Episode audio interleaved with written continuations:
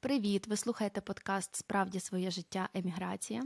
В першому сезоні ми говоримо про те, що сталося з нами за цей майже рік вимушеної еміграції, пов'язаної з війною. Нас тут є дві ведучі. Ми знаходимося в різних країнах. У кожної з нас є свій досвід еміграції і вимушеної, і запланованої. Мене звати Дарина Подолян, родом я з Черкас. Зараз знаходжуся в Нідерландах. І а, на іншому а, краю нашого віртуального проводу зі мною Марта. Мене звати Марта, я психологиня, наративна терапевтка, і вже майже вісім років я працюю з мігрантами і мігрантками, і у мене є три досвіди запланованої еміграції. І я щойно повернулася власне з трирічного перебування в Америці до України. Ми дуже довго готувалися до цього подкасту, і мені здається, що коли минув майже рік від початку повномасштабної війни, особисто я вже нарешті дозріла до того, щоб якось осмислити цей досвід переїзду, вкласти його в якісь слова, в якісь розмови і рефлексії, і нарешті поговорити щиро, неформально і дуже відверто про те, що з нами сталося, як ми переживали цей рік. І можливо, що нас чекає попереду в цьому досвіді цієї великої подорожі і цього життя далеко від е, свого звичного дому.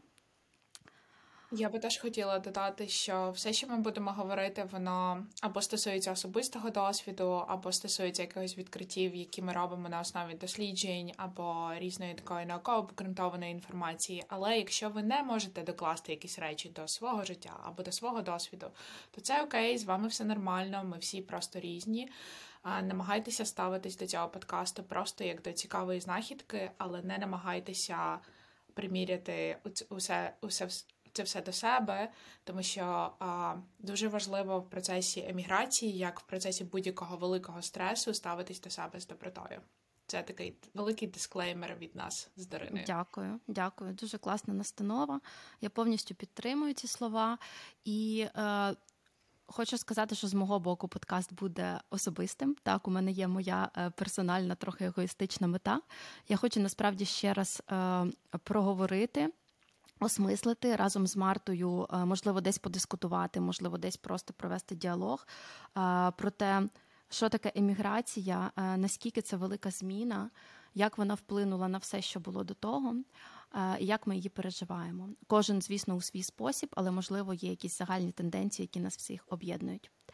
І перший епізод ми присвятимо саме тому, чим відрізняється вимушена еміграція, з якою ми зіткнулися від еміграції запланованої, наприклад, коли ми переїжджаємо для навчання в іншу країну, або для побудови стосунків, або для кар'єри. І як цю частинку свого життя, цей майже рік свого життя пов'язати всю нашу таку життєву історію. Як зробити так, щоб цей досвід не був вирваним, не був чимось а, окремим, а щоб він став частиною справді нас, справді нашого досвіду. І будемо рухатися. У нас насправді є план, але я не думаю, що ми будемо чітко е, чітко за ним слідувати. Я думаю, що важливіше, щоб розмова була живою і сенси народжувалися в процесі нашого діалогу. Але все-таки почати я б хотіла з того, щоб якось легалізувати і осмислити, наскільки велика ця подія, от взагалі вимушена еміграція, наскільки вона потужна, наскільки вона сильна, можливо, її можна порівняти ще з чимось, з чим ми стикаємося, просто, просто живучи своє життя. Угу. Слухай, мене насправді теж дуже цікавило це запитання, і я спробувала знайти шкалу е, стресових життєвих подій, яка колись була розроблена для людей з різних країн. І проблема в тому, що у ній не було а, взагалі описано досвіду міграції. Тобто там є дуже різні події. Там є втрата роботи, втрата коханої людини, так смерть коханої людини, або, наприклад, е, там потрапляння у в'язницю. Ну, якісь такі абсолютно дуже дуже різні речі, але там взагалі не було описано досвіду міграції міграції як такого. Кожній з життєвих подій в цій е, таблиці, в цій не знаю, в цьому опитувальнику було присвоєно певний, певна кількість балів, які відповідають начебто рівню стресу, так, де максимально це 100 зі 100, і власне 100 зі 100 це смерть партнера або партнерки, е, людини, яку ми любимо. Але я потім почала міркувати про те, що в українських реаліях е, наша еміграція, вона ж не є е, явищем окремим. Найчастіше вона супроводжується дуже багатьма травматичними подіями, які передували або які зараз тривають. Тобто, начебто, ця еміграція це лише одна з подій одна з е, ситуацій, яку ми зараз переживаємо. Так, і в кожної людини ця еміграція може бути поєднана, наприклад, там в когось з втратою дому, в когось з втратою зв'язків з родиною, так або з тим, що рідні починають мешкати в різних країнах. Багатьох людей це власне поєднано з втратою роботи, так тобто там можуть бути дуже дуже різні стресові інші фактори. І якщо почати доплюсовувати їх, просто за такою логікою, що ми візьмемо одну подію яку людина пережила, доплюсуємо до іншої події, яку вона пережила після 24 лютого, то ми насправді побачимо, що оце явище еміграції воно стає дуже дуже стресовим. Так і навіть якщо в наш ну в тій шкалі такий, начебто, загально прийнятій а, стресових подій. Немає самого явища еміграції, ми можемо зрозуміти, наскільки травматичним і наскільки непростим цей досвід може бути для кожної окремої людини. А, І знову ми мусимо тут зрозуміти оцю дуже дуже велику різницю між вимушеною імміграцією, імміграцією, власне, запланованою, так або такою бажаною імміграцією. Як мінімум, перше, що приходить в голову, коли я думала про те, чим це відрізняється, це власне. Коли ми плануємо кудись переїжджати, ми зазвичай маємо оцей такий перед еміграційний період, коли ми сидимо і думаємо, окей, куди я хочу? Я хочу в Америку, чи я хочу в Німеччину, чи я хочу Францію, і що там є кльового. А давайте погуглимо, як виглядають, я не знаю, права жінок в цій країні, як виглядають справи з роботою, з дитячими садками, з системою освіти, системою медицини ми якось намагаємося це співвнести з нашою сім'єю, наприклад, якщо в когось є там сім'я, так партнер, партнерка, або ми намагаємося це співнести з тими коштами, які у нас є, з тою фінансовою подушкою, щоб зрозуміти, куди мені зараз безпечніше, крутіше рухатися на найближчі роки, або й на зовсім. Але в умовах вимушеної еміграції, оцей передеміграційний період його або немає взагалі, або він дуже-дуже короткий і будується за принципом Я їду туди, де я когось знаю, або я їду туди, де я десь почула, що там може бути трішки краще, ніж в інших місцях або в інших країнах. А, І оскільки я багато працюю з людьми, які власне вимушено переселилися то часами оцей передімміграційний так званий період він в деяких людей міг тривати і там кілька годин буквально так зібрати валізу, і там є якась знайома в якійсь умовній Німеччині, яка може зустріти, поселити в кімнату, і людина туди виїжджає сама або з дітьми. Тобто, насправді, якщо так подумати то це ну вже саме по собі неймовірний стрес, коли ти з однієї травм такої стресової ситуації, травмуючої ситуації, якої є війна, переселяєшся в іншу країну, про яку ти нічого або майже нічого не знаєш.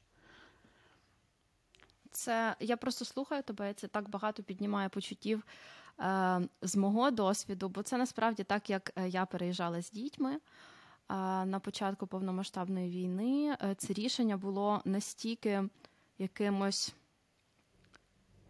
таким інтуїтивним і дуже-дуже необдуманим. Не було часу думати, не було часу використовувати техніки прийняття рішень, зважувати всі за і проти. Е, просто ти розумієш, що тобі тут небезпечно, і що е, ти настільки сильно переживаєш за життя дітей, що ти готова їхати куди завгодно. І е, зараз, дивлячись назад на цей майже рік, я розумію, що в моєму житті таку зроблю ремарочку. До того я 30 років прожила в Черкасах. Це місто, де я народилася, вивчилася, а потім е, вийшла заміж, потім народила двох дітей, працювала і до того ж працювала в громадському секторі, який був прям дуже тісно пов'язаний з містом. Тобто е, Черкаси це було не просто місто, якби фон, де я живу. Це була моя професійна самореалізація, в тому числі. І потім в один момент це все різко дуже обірвалося. І е, я пам'ятаю момент, коли ми переходили кордон, е, піший кордон з Румунією. І саме оця мить, коли якби формально там просто стоять люди, ти просто робиш ще один крок, але ти усвідомлюєш, що ти вже не на території своєї держави.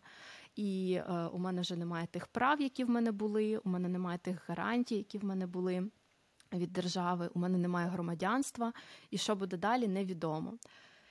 І Ну, це дуже емоційно. Я нібито вже багато разів розповідала цю історію різним людям, але е, я бачу, що знову розповідаючи її тобі, це піднімає дуже багато емоцій. І для мене це говорить тільки про те, що насправді цей досвід був дуже інтенсивним, і що треба давати собі цей час, цей простір, щоб до нього повертатися е, потихеньку, помаленьку, в якихось розмовах, в якихось просто писаннях щоденника.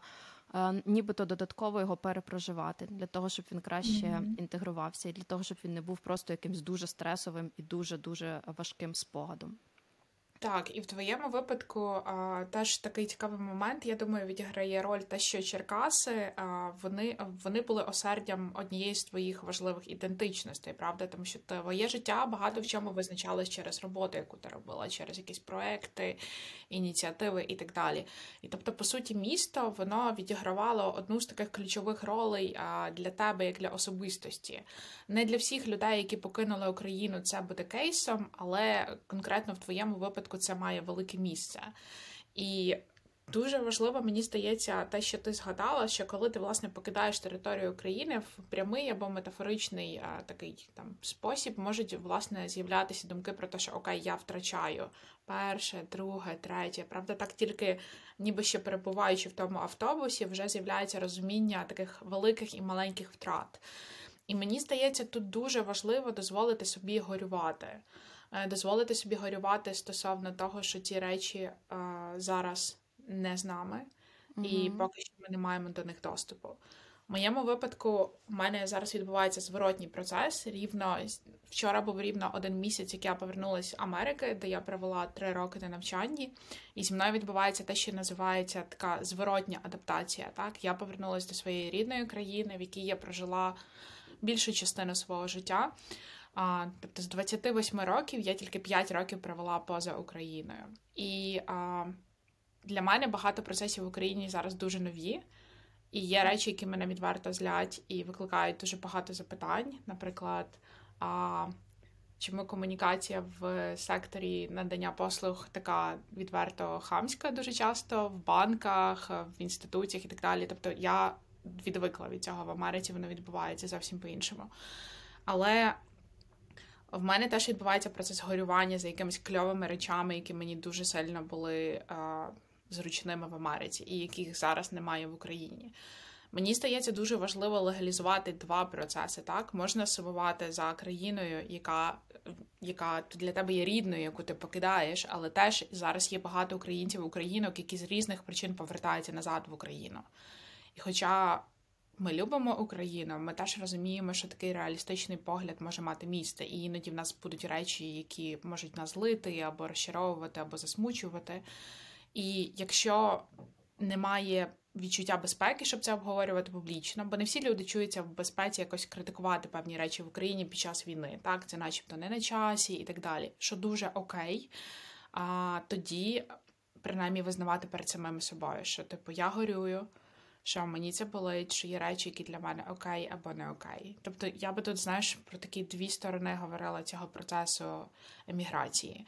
Тому що ми зараз з тобою записуємо цей е, подкаст 25 січня 2023 року. Ми не знаємо, коли саме прийде той день, але буде той день, коли багато людей зберуть валізки і повернуться назад додому, нарешті.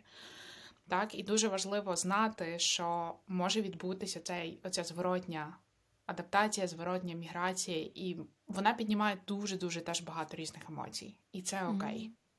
Дякую, що ти ділишся цим. Це справді дуже цікаво. І я думаю, що просто це життя одночасно.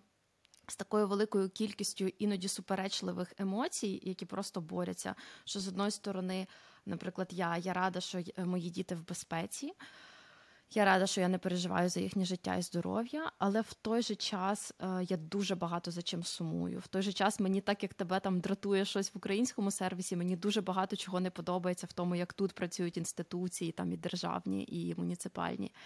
І просто мені здається, що ще одна наша така е, мета, яка буде продовж цього подкасту в кожному епізоді, це давати місце цим складним почуттям, тому що вони mm-hmm. у кожного свої, вони іноді дуже неоднозначні, іноді справді там соціально ми соромимося, чи в силу нашого досвіду, попереднього нашого виховання, ми соромимося навіть самим собі признатися в тому, що ми переживаємо насправді. І моя велика мета е, на прикладі такого розкриття своїх почуттів, е, задавання чесних і, можливо, е, таких занадто відвертих питань тобі, просто показати, що, що це має місце і що це допомагає. Іноді це прям рятує. Просто усвідомити, назвати, проговорити ще краще з кимось, обговорити з кимось безпечним, що ти насправді відчуваєш, як тобі насправді складно. Mm-hmm. І Дуже класно, що ти підняла цей аспект про зворотні процеси, які відбуваються, коли ми повертаємося після тривалої імміграції. І у мене таке питання: якщо взяти цей досвід вимушеної імміграції, невимушеної, запланованої імміграції, можливо, є якісь не знаю фази або етапи, які ми проходимо для того, щоб прийняти цю нову велику зміну в нашому житті.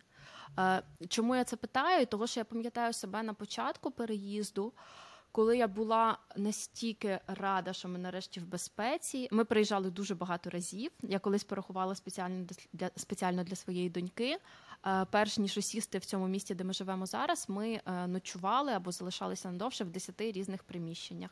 Mm. І це був такий просто карнавал е, і така зміна декорацій постійна, яка була дуже сильним стресом. І потім, коли ми нарешті вже осіли.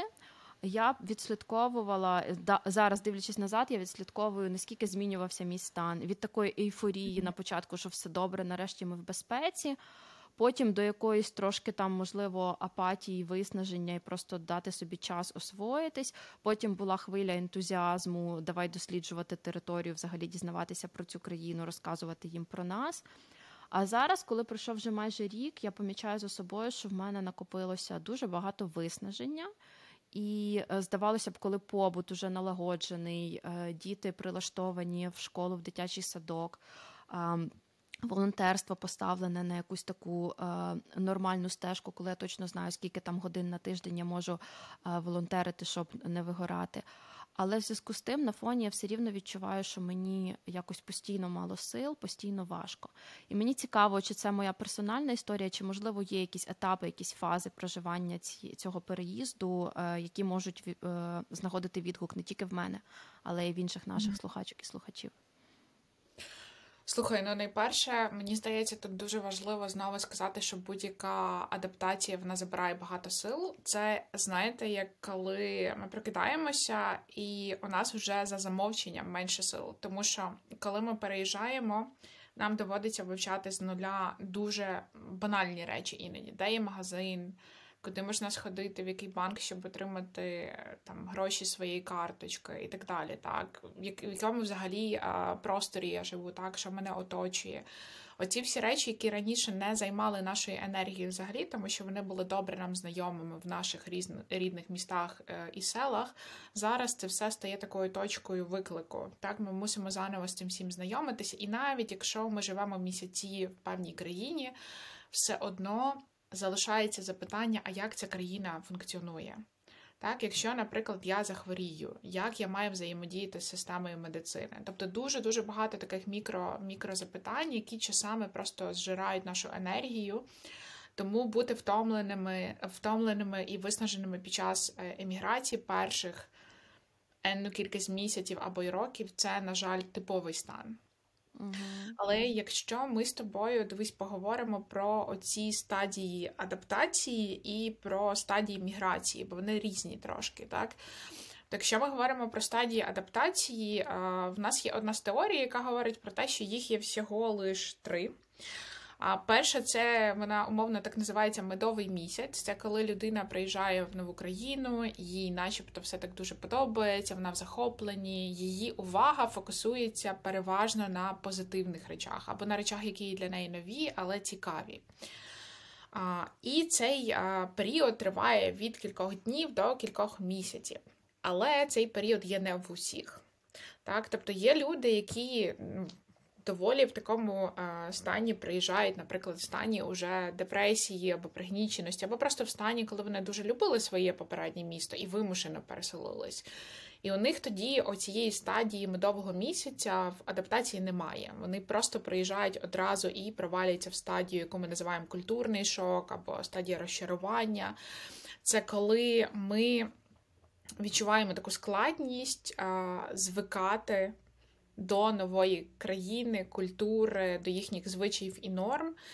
І це завжди супроводжується дуже сильним рівнем стресу. В деяких людей це ще може бути такий певний рівень опору, коли, типу, ой, це якась дуже дивна культура, мені тут не подобається, в них тут, я не знаю, інша релігія, або в них тут інші якісь правила, моїм дітям тут не окей, або мені тут не окей. І оця стадія культурного шоку або розчарування вона може тривати власне від 6 місяців до року. Але пам'ятаємо про те, що ми всі різні, правда? Тобто будуть люди, в яких ця стадія пройде за 3 місяці, і будуть люди, які застрянуть в ній на 3-4-5 років. Після цієї стадії відбувається процес адаптації і інтеграції. Як ми розуміємо, що цей процес відбувся? Зазвичай це означає, що ми вивчили мову на такому вже пристойному рівні і можемо давати собі раду в різних побутових ситуаціях, в тих же ситуаціях з медициною, з, з офіційними установами і так далі. Ми розуміємо, як працює ця країна на такому рівні, щоб відчувати, що ми самозарадні, ми самостійні, ми можемо впоратися, якщо буде якась потреба. І оцей от процес інтеграції і адаптації він займає роки. І в нас немає досліджень, які би сказали, а скільки точно потрібно часу, тому що знову це дуже залежить від багатьох факторів. Чи є у нас підтримка, як швидко наша пам'ять е, засвоює нову мову, як е, як цей стрес впливає на нашу здатність функціонувати в новій країні. Тобто це залежить. Але ми точно знаємо, що це займе роки. І е, в приватній практиці я працюю з людьми, які мали бажану еміграцію. Так, і в мене є люди, які живуть по 8 років там в Швейцарії, в Німеччині, в Іспанії і так далі. Але не всі з них адаптувались до цього рівня наразі. Є люди, які ще знаходяться в стадії початку, наприклад, адаптації. так. Є люди, які трошки краще адаптувались. Тобто я наводжу цей приклад, щоб пояснити, що з нами усіма все окей, просто у нас є різні різні можливості психіки і різні можливості наших таких. Ну, знаєш, У нас є різні ресурси, банально, щоб це зробити. Але е, і це були такі якби стадії тої адаптації. Але якщо ми думаємо про стадії міграції в умовах України, ми вже згадували з тобою про те, що стадія така передімміграційна, вона скорочується, вона стає дуже маленькою. Від кількох годин, ну в кращому випадку в людей це може бути кілька днів або кілька тижнів. Це ніколи не йдеться про місяці. Якщо ми говоримо про гарячі точки або точки, в яких відбуваються а, обстріли, вибухи дуже дуже часто. А, Звичайно, можливо, якщо ми говоримо про умовно більш безпечні території Закарпаття, Львівщина, Галичина, оце все. Там, можливо, в людей є більше часу поміркувати, але е, це швидше виняток, ніж правило зараз в умовах війни, коли люди мають змогу там, не знаю, півроку думати, в яку країну поїхати. так. То у нас є ніби теж три три стадії тої міграції. Це передеміграційна е, стадія, коли ми вибираємо, думаємо, куди ми їдемо. Або не вибираємо і не думаємо, а мусимо просто пакуватися і рятувати життя. Друга це власне сам процес міграції, коли ми вже приїжджаємо. Так і а, цей процес він зазвичай супроводжується дуже дуже стресовим відчуттям всередині, тому що ми буквально беремо себе з одної такої відносної зони комфорту, зони, де нам все знайомо, де ми знаємо де що як, переносимо себе в зовсім іншу точку де абсолютно нічого нам не знайоме, і дуже часто ми навіть не знаємо мови або як поводитися в певних соціальних ситуаціях. І далі у нас йде постеміграційний процес. І дивися, знову ж таки, ці всі стадії вони перетинаються, тому що ми знаємо, що постеміграція вона характеризується тим, що, начебто, людина вона вже засвоїла певні соціальні норми, і, начебто, знаєш, так стала частиною того суспільства, в яке вона переїхала. Ну, тобто, бачиш, вони такі дуже ці теорії, вони такі дуже взаємозамінні можуть бути місцями. Але одне залишається якби спільним, це те, що у нас немає точних термінів. Ми ніколи не можемо сказати, тобі потрібно там два роки, щоб адаптуватися, або тобі потрібно шість місяців. Це завжди про якісь такі індивідуальні процеси. Просто я думаю, що дуже добре і а, корисно озвучити, а, що це може тривати довго. Тому що те, що я бачу там з досвіду своїх знайомих, які переїхали, ніби є такий трохи поштовх і невеликий такий, а може іноді великий суспільний тиск про те, що давай, діти мають вчити мову, ти маєш вчити мову, якнайшвидше шукати роботу, ходити на всі зустрічі там з місцевими і пошвидше, начебто не даючи. Простору і місця і часу для того, щоб просто усвідомити, що блін, моє життя помінялося, воно можливо помінялося найбільше е, за всю мою життєву історію. І перед тим як ходити і знайомитися і вчити мову, е, треба просто відчути внутрішню готовність до цього. Хоча з іншого боку, я пам'ятаю, як у мене на початку переїзду е, у нас були зустрічі з іншими українками, які тут живуть неподал... які живуть недалеко в окрузі. І ці зустрічі щотижневі вони дали мені структуру. Це типу була єдина структура, за яку я тоді трималася, бо це ще було до того, як діти пішли вчитися. І просто мати щось кожного тижня на початку це було теж помічним. Але mm-hmm. Мені просто хочеться також там з свого досвіду, з досвіду своїх знайомих підсвітити, що дуже залежить від того, в якому стані, е, в якій життєвій точці своєї персональної історії ми переїжджали. Дуже залежить від того, чи отримали ми там підтримку на місці, куди ми приїхали, і взагалі яке це суспільство. Того що є велика різниця між там великими європейськими західноєвропейськими містами, які по суті свої вже стали інтернаціональними, там де купа іноземних студентів, там де е, до тебе в кафе вже всі говорять англійською, бо знають, що у них завжди купа туристів і купа іноземців. А, є маленькі містечка, є села, які дуже консервативні, як виявилось, іноді набагато більш консервативніші, ніж навіть українське суспільство. Люди живуть традиційно, люди там досить закрито і не супер охоче впускають в свою спільноту нових членів. І в такому разі інтегруватися важко, і можна там дуже сильно цього хотіти, але просто визнати якусь свою точку, де ти вже безсилий, бо просто спільнота так функціонує, бо вони звикли до свого традиційного устрою, і вони, в принципі, не готові до чогось нового. Тому. Хочеться просто підтримати людей в різних ситуаціях, особливо тих, кому важко інтегруватися, і просто, якщо немає на це зараз сил, то дайте собі час. Дайте собі час, наситтеся десь енергією життєвою там, де, там, де можна, з тих джерел, е, які вам зараз доступні. Я думаю, що про це ми поговоримо в наступних епізодах, де ж брати ці сили е, в умовах вимушеної міграції. Але те, що ти згадала, мені здається, це дуже важлива штука, яку на якій нам тут варто зупинитися, тому що взаємодія людини з середовищем, яке вона приїхала, воно може супроводжуватись власне кількома сценаріями. Правда, ми можемо бути прийнятими. І тоді ми будемо асимілюватися поступово в своєму темпі. Це буде якийсь такий процес, коли ми переймаємо від них якісь певні речі, вони трохи вчаються від нас. І це такий взаємодоповнювальний процес. Але є теж кейси, коли людина з своїм культурним, релігійним та іншим бекграундом переїжджає в середовище, де вона чується відкинутою. Так, ну не знаю, наприклад, люди мусульманської релігії переїжджають в абсолютно католицькі польські села. Ну, це напевне може бути важко. Важко. По-перше, це візуальна буде відмінність, і це буде супроводжуватись таким постійним стресом і е, неможливістю в багатьох випадках я підозрюю знайти одразу спільну мову з локальною спільнотою. Можливо, я помиляюсь, але ну, на жаль, знаю випадки, збудовані на таких от відмінностях.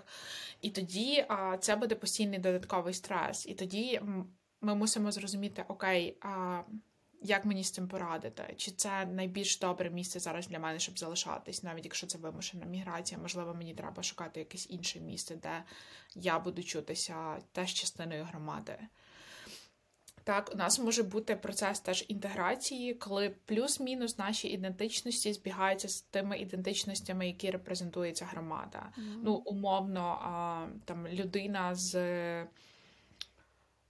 з дітьми переїжджає в family-friendly якесь середовище, так, і ну, доволі добре там є сприйнятою, отримує якусь соціальну підтримку, якусь там офіційну підтримку і так далі. Тобто це теж буде полегшувати цей процес.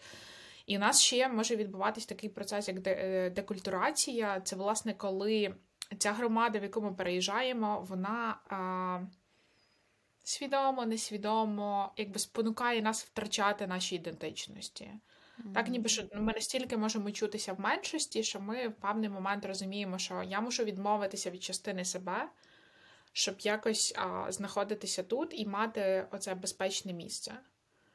А, І я думаю, що ми про це поки ну так знаєш, згадаємо побіжно, так що Мгм. бувають дуже різні способи взаємодії з тим середовищем, в яке ми приїжджаємо. Але я про це говорю для того, щоб підсвітити, що не все на 100% залежить від нас в процесі адаптації. Тобто, дуже часто ми маємо наш шмат відповідальності, але є така штука, як зовнішні фактори, середовище. І тут теж дуже важливо пам'ятати, що а, ну, ми іноді мусимо зрозуміти, наскільки нам окей в цьому новому середовищі, наскільки нам безпечно в ньому залишатися. Угу. Абсолютно дуже відгукується все, все, що ти кажеш, до мого персонального досвіду. На початку ми коли виїхали з України, вийшли з України пішки, а потім виїхали. е, нашим першим пунктом була Італія, і це було маленьке, дуже маленьке село в Альпах.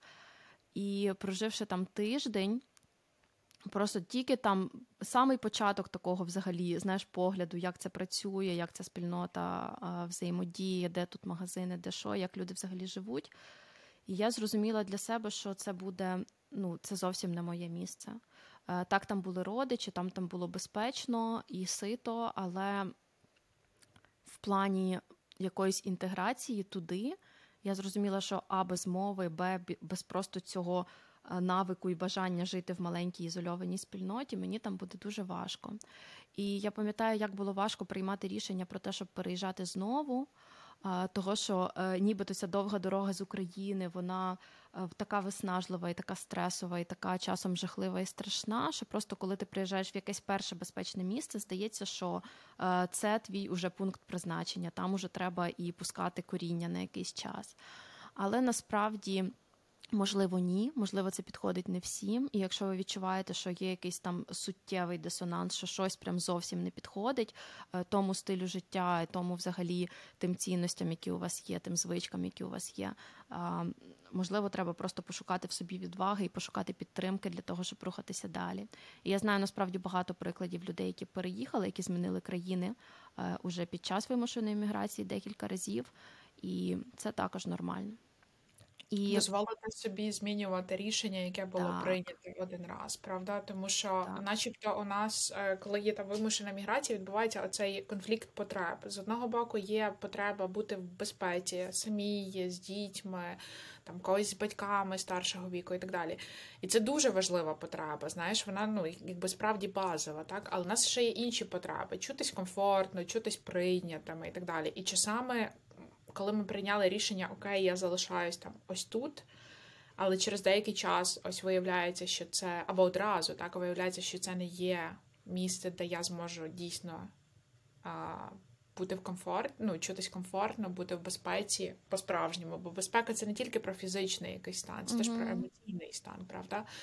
Тоді мені здається дуже важливо дозволити собі переобрати своє рішення і не сприймати це як слабкість, і не сприймати це як я не впоралась. угу. Тому що, до речі, про це теж е, цікаво згадати, що еміграція відбувається набагато важче, якщо ми намагаємося емігрувати до країн, культура або релігія яких суттєво відрізняється від наших. Тобто це буде тоді значно значно триваліший процес.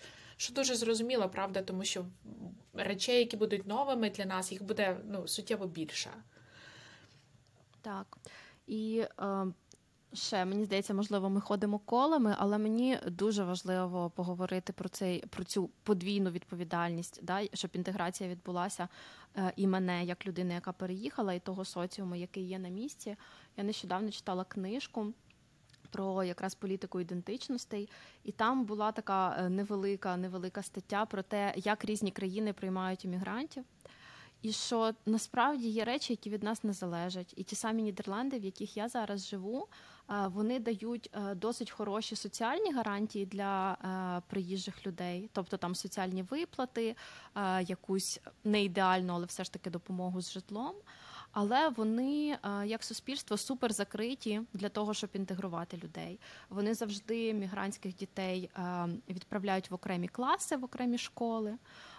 І вони це соціальне житло, яке будується до мігрантів, воно будується в окремих таких мікрорайонах, тобто досить ізольованих.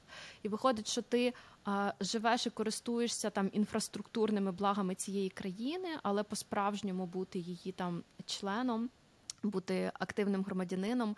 можливостей небагато.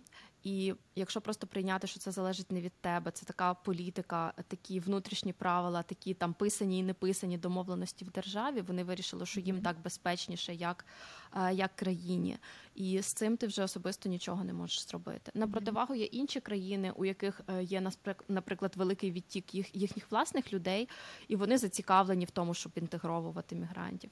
Е, наприклад, в Португалії платять додаткові соціальні виплати, якщо ти ходиш на курси мови, тобто якщо ти вчиш їхню мову, тобі за це платять. Тому що їхня велика мета, щоб ці люди залишились і працювали, розвивали економіку країни далі. Тому е, я думаю, що ця така такий баланс між особистою відповідальністю, нашим там бажанням вивчити мову і зараз подружитися з усіма. Е, є ще об'єктивна реальність просто тої країни, в яку ми переїхали. Так, і я думаю, що ти дуже добре ілюструєш якраз випадок, коли а, проблема міститься не у нас, проблема міститься в системі назовні, так, в якомусь середовищі назовні, в тих правилах, які там вже є е, ну, загально прийнятими. Так, І іноді ми потрапляємо всередині цієї системи, і ми, як як е, люди з такої, знаєш, в нас нація, ми все ж таки колективістське суспільство, так, і ми намагаємося чомусь часто шукати причину в собі. Угу. Ну, бо начебто людям біля нас має бути добре, ми ж а, такі людиноорієнтована нація, все ж таки, а не его-орієнтована нація. Mm-hmm. І дуже важливо в цей момент, коли нам страшно хочеться шукати проблему в собі, а, власне, запитати себе, а що відбувається навколо мене, які процеси я бачу. Та, І а в мене є дуже класний і смішний кейс. А коли я приїхала в Америку, в мене е, була англійська дуже посередня, але з четвертого місяця перебування там мені треба було проводити психотерапію для американців і американок. І а, я йшла на ці консультації, там все було плюс-мінус окей. Мене всі розуміли. Якщо мене не розуміли, вони завжди могли запитати. Але ну 90% контенту з мого боку люди розуміли. Але кожного разу, коли я заходила в Starbucks і замовляла каву, мені завжди давали не ту каву і підписували не моїм іменем. Там ще було типу багато випадків, коли вони писали якусь таку хрень відверто. І е, я про це постійно розповідала своїм друзям, тому що насправді такий маленький акт е, соціальної взаємодії в мене викликав дуже багато тривоги, тому що я розуміла, що мені треба купити каву, тому що в мене попереду дуже довгий робочий день, але я зараз зайду, і це буде момент знову приниження, тому що mm-hmm. я замовлю капучино, а мені принесуть, я не знаю, якусь там якусь іншу хрень і ще й холодну. При тому, що я їм кажу хот, а вони мені ну, принципово несуть з льодом. І тоді в мене а, один товариш, який мешкає якраз в Португалії купи років, він сказав, що є три стадії вивчення англійської і е, якби знання англійської. Це коли тебе розуміють люди на терапії, коли тебе розуміють твої препади, і коли тебе розуміють люди в Старбаксі. І він каже: просто ти ще не доросла до цього рівня, знаєш, щоб тебе розуміли люди в Старбаксі. Mm-hmm. Але ну, це насправді, типу, була така підтримка, але е, я знаєш про цей приклад досі згадую, коли думаю про те, що в рідній країні ми ніколи, напевне, не переживаємо стресу через похід в кав'ярню, та або через похід там за хлібом, або ще за чимось. Але в нових умовах якісь такі маленькі речі вони можуть так якби дуже дестабілізувати, і вони теж можуть е, викликати питання: а це проблема з моєю мовою? Угу. Тому що це питання в мене було. Типу, проблема з тим, що я хріново говорю англійською, чи проблема в тому, що а, є люди, які не хочуть мене зрозуміти, так, хоча угу. в мене є акцент, або проблема ще в чомусь іншому. Угу. А, І це ну такі постійні, знаєш, коливання і сумніви. І їх теж, напевне, тут важливо згадати, що їх значно більше, коли ми переїжджаємо, ніж це би було Абсолютно. в нашому звичному житті. Так, і якщо на це ще накласти те, е, що початок переїзду і початок цих перших днів, тижнів, місяців е, життя в новій країні. Він супроводжується таким фоновим стресом, що е, ти навіть якщо знала англійську мову, то, наприклад, у мене таке було. Я в якісь моменти відчувала, що я починаю говорити гірше, ніж я говорила там тиждень тому. Просто тому, що новини з України настільки жахливі, що в мене взагалі відчуття, що когнітивні всі здібності дуже сильно падають. Mm-hmm. І я просто починаю забувати слова, їх плутати і говорити повільніше. І в цей момент бути добрими до себе і дати собі трошки е, підтримки, я думаю, що буде не зайвим. Ми торкнулися трохи е, цього питання, якщо ми почуваємося все-таки занадто некомфортно і неприйнятими в тій країні, в тому місті, де куди ми переїхали. Е, щоб брати відповідальність дозволяти собі змінювати рішення і себе за це потім не винити і е, якби не не принижувати попередні рішення, бо на момент його прийняття, можливо, воно було найкращим. І е, у мене часом бувають такі сумніви, е, особливо дивлячись на своїх знайомих, які все-таки перечекали початок війни в Україні і не виїхали, а потім адаптувалися до того воєнного стану і до всього того, що відбувається, і так і залишились в Україні. І, в принципі, е, функціонують, продовжують. Е, звичну роботу, наприклад, діти продовжують ходити в свої звичні садки і звичні школи, наскільки це можливо, але просто не втрачено цей зв'язок з своїм звичним побутом. У мене часом бувають думки про те, що можливо, все таки те рішення на початку було неправильне, і починаються оці, знаєте, така жуйка мисленнєва про те, що було, якби я лишилася. І що робити? Як себе як собі допомогти в такій ситуації, як якби по-справжньому прийняти своє рішення, те, яке було зроблене, і як просто припинити? Ну, не знаю, припинити, як з цим впоратися словом? Слухай, я думаю, що це той момент, коли я нагадую про те, що у нас є дуже багато ресурсів для безкоштовної або пільгової терапії, тому що це запитання воно зазвичай за собою несе дуже багато інших запитань, так?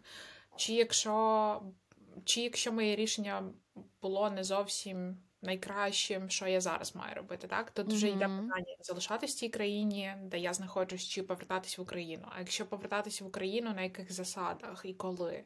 Тобто це такі, ну знаєш, маленькі питання, тягнуть за собою великі питання, ті тягнуть ще більші запитання. Тому я би тут насправді е, спробувала дозволити собі піти за допомогою і mm-hmm. поговорити про це з людиною або з людьми, які на цьому спеціалізуються. Тому що питання імміграції, особливо вимушеної в умовах війни, вона торкає багато інших пластів наших особистостей. Так? І дуже важливо дати цьому всьому простір і дати можливість це все обговорювати. Але а, дивіться, тут а, важливо, мені здається, теж себе запитати, що якщо я зараз думаю про те, що можливо я б могла зараз адаптуватись знову в Україні, так. Mm-hmm. А, То можливо, це теж гарне таке запитання, щоб поміркувати. У мене немає добрих інструкцій, чи повертатися в Україну, чи залишатись там, де ви є, тому що це залежить від купи факторів і від mm-hmm. того, наскільки багато є ресурсів в кожної конкретної людини. Але мені здається, якщо запитання якісь виникають, круто, якщо ми про них міркуємо. Тому що тоді вони перестають нас так сильно мучити. Так? Тобто дозволити собі про це подумати. Дозволити mm-hmm. собі подумати не означає, що ми маємо приймати рішення сьогодні, завтра, через тиждень. Це означає просто, що ми відкриваємо двері а, до, до тих речей, які нас хвилюють, і кажемо, що окей, я бачу, що є ці речі, і я хочу їх якось роздивитися і якось а, спробувати навести з ними контакт, бути в мирі з цими частинами а, моїх потреб, з цими частинами якоїсь не знаю, моєї особистості, так. Тобто я би mm-hmm. тут пробувала з собою розмовляти і розмовляти з собою як з людиною, яку ви любите, тому що дуже легко скотитися в ту критикуючу таку позицію. А тут мені здається, так якби важливо було би говорити з собою з цікавістю, з неосудливістю, як ми говоримо з друзями, з подругами. Угу. Клас, дякую. Я теж думаю, що зараз уже є час, да, коли ми там умовно в безпеці. Е, виїхавши з України, то ем, ця ситуація зовсім інша від тої, яка була на початку повномасштабної війни, і зараз рішення їм можна дати час. Обдумати, пожити з ними, походити з тим варіантом, з тим варіантом, порадитись з людьми, яким ми довіряємо, і уже просто не вимагати від себе якихось швидких і правильних рішень, бо насправді ми робимо, е, як сказала мені одна знайома місцева, е, ти просто е, приймала хороші рішення в дуже поганих ситуаціях про весь мій шлях, як я потрапила сюди. І я усвідомлюю, що це так. Ситуації були жахливі, обставини були страшні, але рішення було найкраще з тих, які мені на той момент були доступні. І насправді, підводячи вже так трохи до завершення нашого епізоду, у мене таке запитання: оцей переїзд вимушений, пов'язаний з війною. А для когось, як, наприклад, для мене, це дуже велика подія, дуже великий шматок особистої історії. Якби я колись сіла писати свої мемуари, то це була б ну така, ну це був би великий розділ, великий, суперемоційний, супернасичений різними переживаннями і різними подіями. Можливо, ми можемо щось зробити для того, щоб собі допомогти інтегрувати це. Знаєш, е, не просто там говорити е, мовою фактів, що от я переїхала спочатку в Італію, потім в Нідерланди, а щоб, наче, зробити цей досвід більш своїм, е, щоб його собі присвоїти, і щоб, можливо, не знаю, можливо, це якась задачка з зірочкою, але можливо побачити якусь тяглість. В цьому mm-hmm. всьому, в цій всій історії нашого попереднього життя в Україні і нашого цього вимушеного переїзду. Ну і це, напевне, починається теж з того, щоб дозволити собі взагалі говорити про це, і дозволити собі про це міркувати і давати цьому простір всередині себе і в розмовах з іншими людьми, з безпечними людьми, з людьми, які не скажуть вам, ну, типу, а що то такого? Або в такому стилі. Подумай про тих, кому гірше, ти ж уже не так. під обстрілами.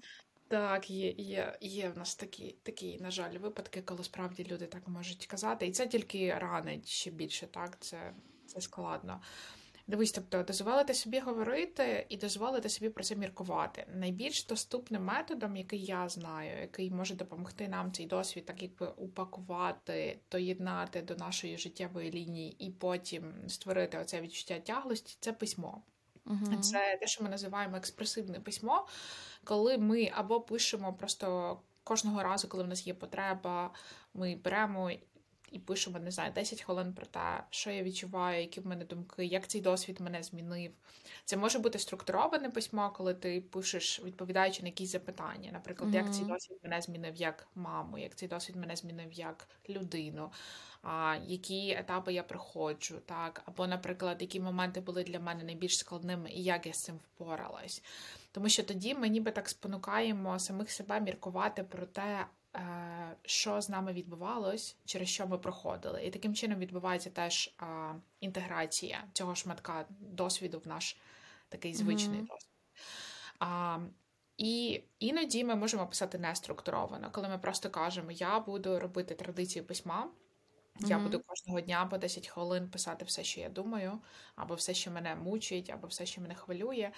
І тоді таким чином теж оці всі думки вони будуть займати якесь певне місце, так, тому що ми їх будемо писати. Поки ми пишемо, нам доводиться це структурувати, структурувати, тому що нам важливо mm-hmm. класти речення, потім класти якусь розповідь. Тобто ми вже робимо цю роботу, поки ми пишемо в пишемо рукою або пишемо на комп'ютері, тобто без різниці.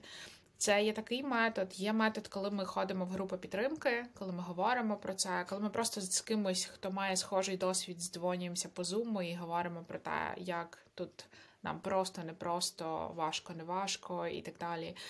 І у нас теж є, е, ну, така, знаєш, е, те, що я вже згадувала, правда, дозволити собі просто в розмовах про це говорити і розуміти, що це достатньо важливо.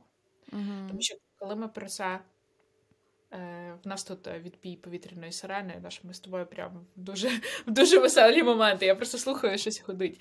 Але mm-hmm. дивись, коли ми дозволяємо собі, а, визна... ну, коли ми кажемо собі, це моя історія. Може, це не найщасливіша історія, це, звісно, не найкраще, що зі мною траплялось.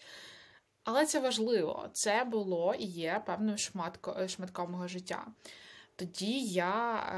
Е, приймаю рішення, що я не буду це ховати. Я не буду uh-huh. це робити зручним, правда, для інших. Я не буду про це не згадувати. Я навпаки буду про це намагатися якось говорити.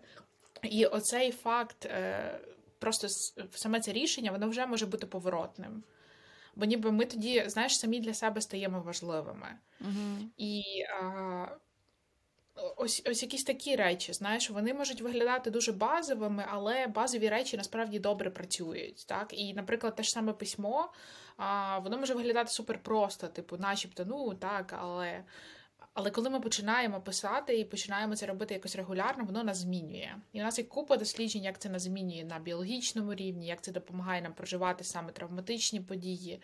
Тобто, ну важливо не нехтувати саме дуже-дуже простими такими засобами, техніками. Угу, угу. Так. Повністю погоджуюсь, резоную і відгукуюсь. І е, я зараз згадую, коли мені було е, таке відчуття, що я, наче, дозволяю собі говорити про цю частину, про цей рік свого життя, майже рік, е, відкрито і якось чесно і без сорому. У мене було декілька таких епізодів. Перший раз колись у мене брали інтерв'ю. Інтерв'ю, до речі, мене брали від програми Віднова. А програма Віднова це та програма, завдяки якій ми можемо записувати цей подкаст. За що їм величезне дякую. І в цьому інтерв'ю було саме запитання про мій шлях, про мій переїзд. Я пам'ятаю, що я з дівчинкою, з журналісткою говорила досить довго, досить щиро, і це здається було вперше, десь там півроку після того, як я переїхала, коли я просто цю історію розповіла від початку до кінця. От від першого дня, від 24 лютого і до того моменту, поки ми переїхали. А також буквально недавно я е, пробувала наводити порядок з своїми фотографіями в телефоні, е, зайшла в свої Google фото і просто почала е, видаляти знаєш, ці десятки однакових фотографій дітей в трошки різних ракурсах, вибирати з них найкращі. І я продивилася те, що було до повномасштабної війни, там січень, лютий, потім березень, квітень, травень, червень. Я цього не робила ніколи. Е, Отак, от не продивлялася декілька місяців за раз. І воно теж зробило якусь велику внутрішню роботу, по тому, щоб там візуально ще раз продивитися цю історію, які різні емоції були у нас. Бо багато е, елементів цієї історії я просто забула. Вони просто були на фоні такого сильного стресу, що вони в спогадах не збереглися. І тому для мене це було ну дуже помічним, я можу навіть сказати, цілющим. Угу. Придивитися і помітити, що ти вистояла. Угу, да. І що насправді в цей час все було дуже по-різному. Не було просто важко. Так було важко, але було і щастя, були якісь нові відкриття, була якась радість, було повернення якихось старих традицій, які у нас були в Україні. І цей досвід такий стає більш барвистий, більш ну, живий, справжній, не, чорно-білий. Я думаю, що на цьому будемо закруглятися. Я тобі дуже дякую за розмову. Дякую всім, хто слухає нас, і до зустрічі у наступному епізоді. До зустрічі.